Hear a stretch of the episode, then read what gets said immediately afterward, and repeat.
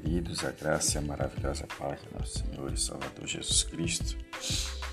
Mais um dia o Senhor nos concede pela tua bendita graça e misericórdia. Nosso devocional de hoje se encontra em Mateus capítulo 24, verso 40.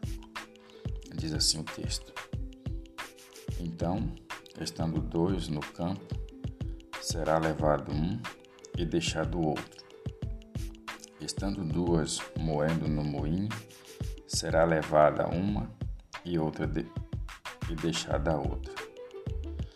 Vigiai, pois, porque não sabeis a que hora há de vir o nosso Senhor. Esse texto, ele é um texto muito forte, as palavras que estão escritas, porque ele nos ensina, ele nos narra a respeito da volta do Senhor Jesus. Então, a salvação, como ela é algo individual, nós temos que procurar aceitar, a fazer a vontade de Deus.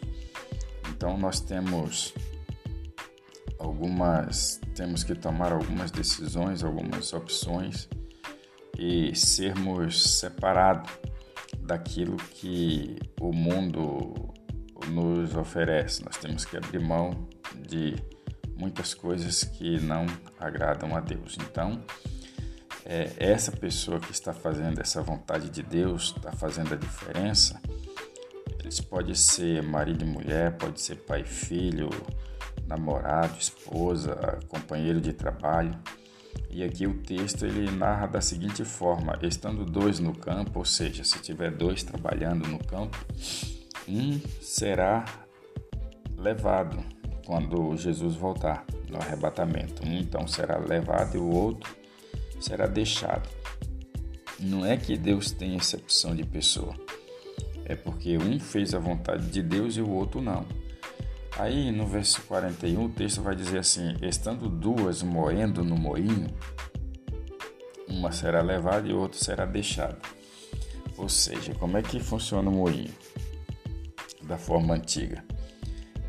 Funcionava com duas pessoas. Um girava de um lado, o outro girava do outro. Então, quando esse fato acontecer, é, uma irá ficar e a outra será tomada. Então, qual que é a, a orientação de Jesus para nós? É que nós devemos vigiar. Vigiai, pois, porque ninguém, porque não sabeis a que hora há de vir o vosso Senhor.